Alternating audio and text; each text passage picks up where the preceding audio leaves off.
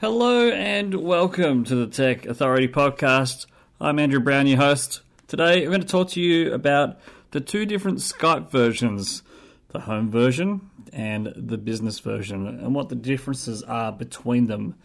Now, if you're familiar with Skype, you know that you can use voice over IP, you can make phone calls to anywhere in the world using their voice over IP system. You have to pay for it, the calls aren't free.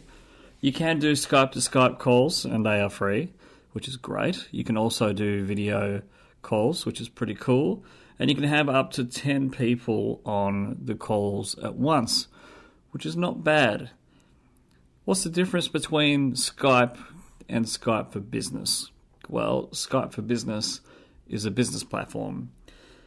It can make phone calls, and there's some really cool options coming to the Skype for Business platform.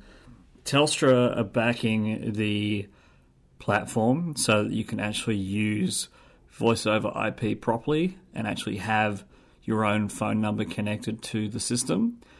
And you can do all sorts of weird and wonderful things to the phone system. You can have an IVR, you can have video conferencing, you can have audio conferencing, so someone can dial in over a landline and talk to you with a group of people on the call, which is a great concept.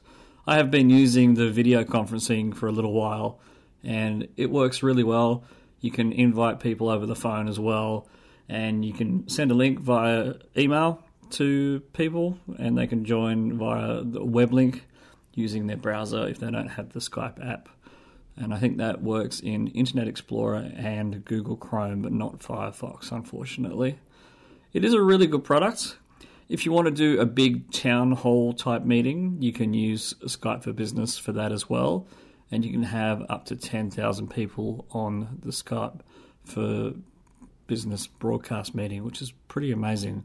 And you can do a full presentation with all sorts of uh, technology, lots of cameras. You can then present using the uh, PowerPoint feature as well, and it's a really cool tool. If you have Skype for Business, there's a lot of options coming with Telstra and I suggest you check them out with your local Telstra shop. Thanks for listening. We'll be back tomorrow with another episode. Bye.